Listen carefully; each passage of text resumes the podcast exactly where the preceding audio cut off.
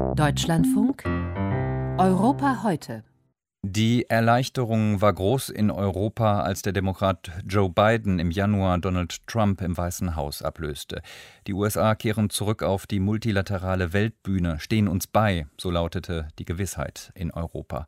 Doch in Afghanistan bietet Washington gerade ein anderes Bild, das des Rückzugs von der Weltbühne, auch wenn die Folgen noch so dramatisch sind. Von einem Albtraum sprach gestern EU-Chefdiplomat Josep Borrell und von neuen geostrategischen Realitäten. Let me, let me speak uh, clearly and bluntly. This is a catastrophe. Ich möchte ganz offen und ehrlich zu Ihnen sprechen. Es ist eine Katastrophe für die Afghanen, für die Glaubwürdigkeit und die Werte des Westens, für die Entwicklung der internationalen Beziehungen. Was passiert ist, wirft viele Fragen auf, was wir in den vergangenen 20 Jahren in Afghanistan gemacht und erreicht haben. Soweit EU-Chefdiplomat Josep Borrell, der sich gestern auch mit den Außenministern der G7-Staaten ausgetauscht hat. Einige von ihnen werden sich heute wieder zusammenschalten zu einem Sondertreffen der NATO-Außenminister. Denn der Afghanistan-Einsatz, er ist ein Projekt der NATO gewesen.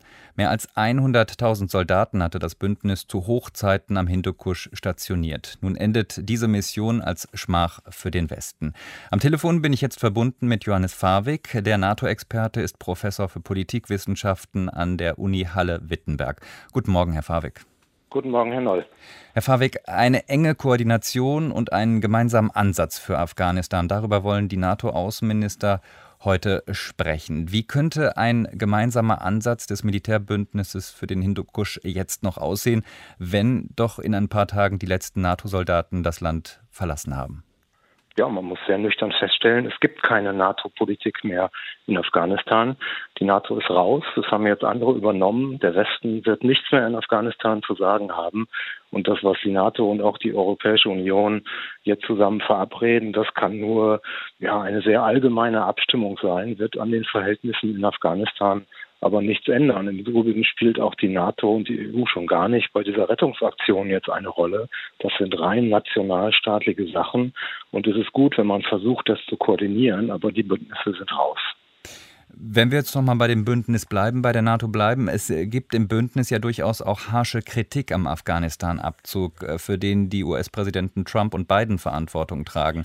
Einen verrotteten Deal nannte der britische Verteidigungsminister das dem Abzug zugrunde liegende ähm, US-Abkommen mit den Taliban gerade erst.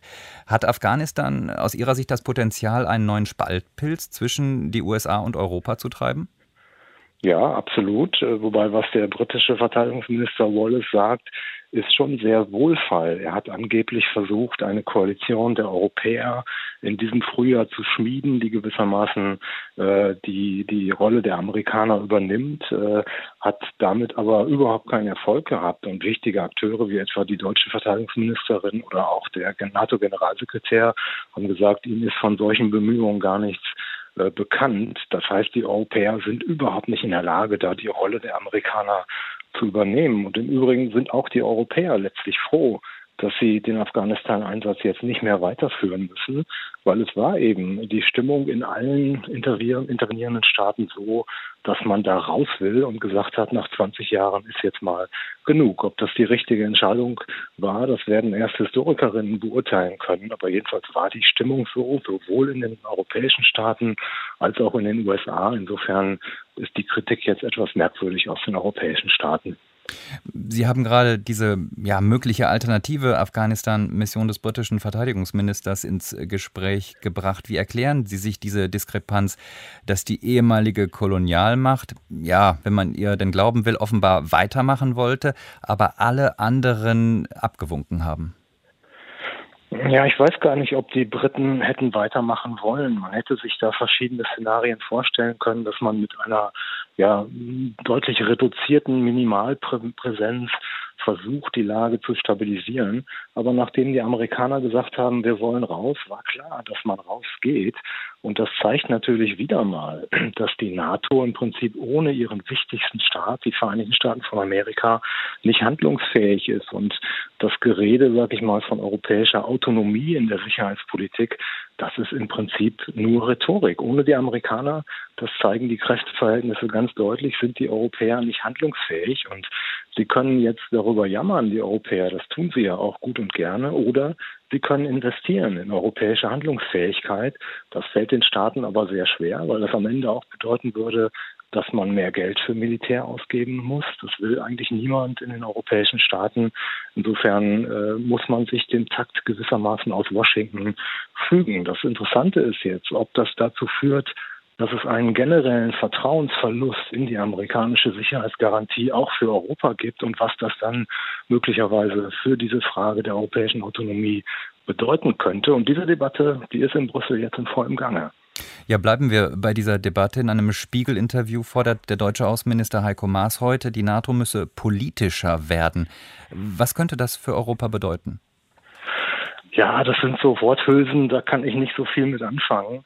Äh, die NATO ist ja schon politischer geworden. Sie ist ein Militärbündnis, aber auch ein politisches Bündnis und sie hat sich abgestimmt in diesen Fragen, aber die Amerikaner waren eben nicht mehr bereit, die Hauptlast zu tragen. Und dann hätten die Europäer natürlich sagen können, okay, wir übernehmen das, aber das wollten sie nicht. Und insofern äh, ist das jetzt eigentlich eine ganz nüchterne Lageentwicklung in Afghanistan. Man wollte sich nicht weiter dort engagieren. Und das hat nichts mit politischer NATO zu tun, sondern einfach mit der Frage, dass man interventionsmüde ist, dass auch die Erfolge in Afghanistan nicht da waren und man einfach solche Missionen nicht mehr machen möchte. Noch ganz kurz die Frage, wie stark wird dieses Ereignis, dieses Debakel die NATO prägen für die Zukunft? Ja, das war eine Niederlage, eigentlich die erste Niederlage der NATO. Und eine solche Niederlage wird natürlich Konsequenzen haben. Das heißt, der Appetit, sag ich mal, auf weitere Missionen in der NATO, der wird in den nächsten Jahren gegen Null sinken. Und ob das eine gute Botschaft für die internationale Sicherheit ist, das wage ich zu bezweifeln. Weil natürlich gibt es Fälle, wo militärische Interventionen auch nach wie vor weiterhin Sinn machen könnten. Und wenn jetzt die Stimmung ist, dass man sich nur auf sich selber zurückzieht und gewissermaßen die internationale Umwelt äh, etwas ignoriert, dann ist das nicht unbedingt eine gute Nachricht für die europäische Sicherheitspolitik. Sagt der Politikwissenschaftler Johannes Fahrweg. Besten Dank für Ihre Einschätzungen heute Morgen. Sehr gerne. Tschüss.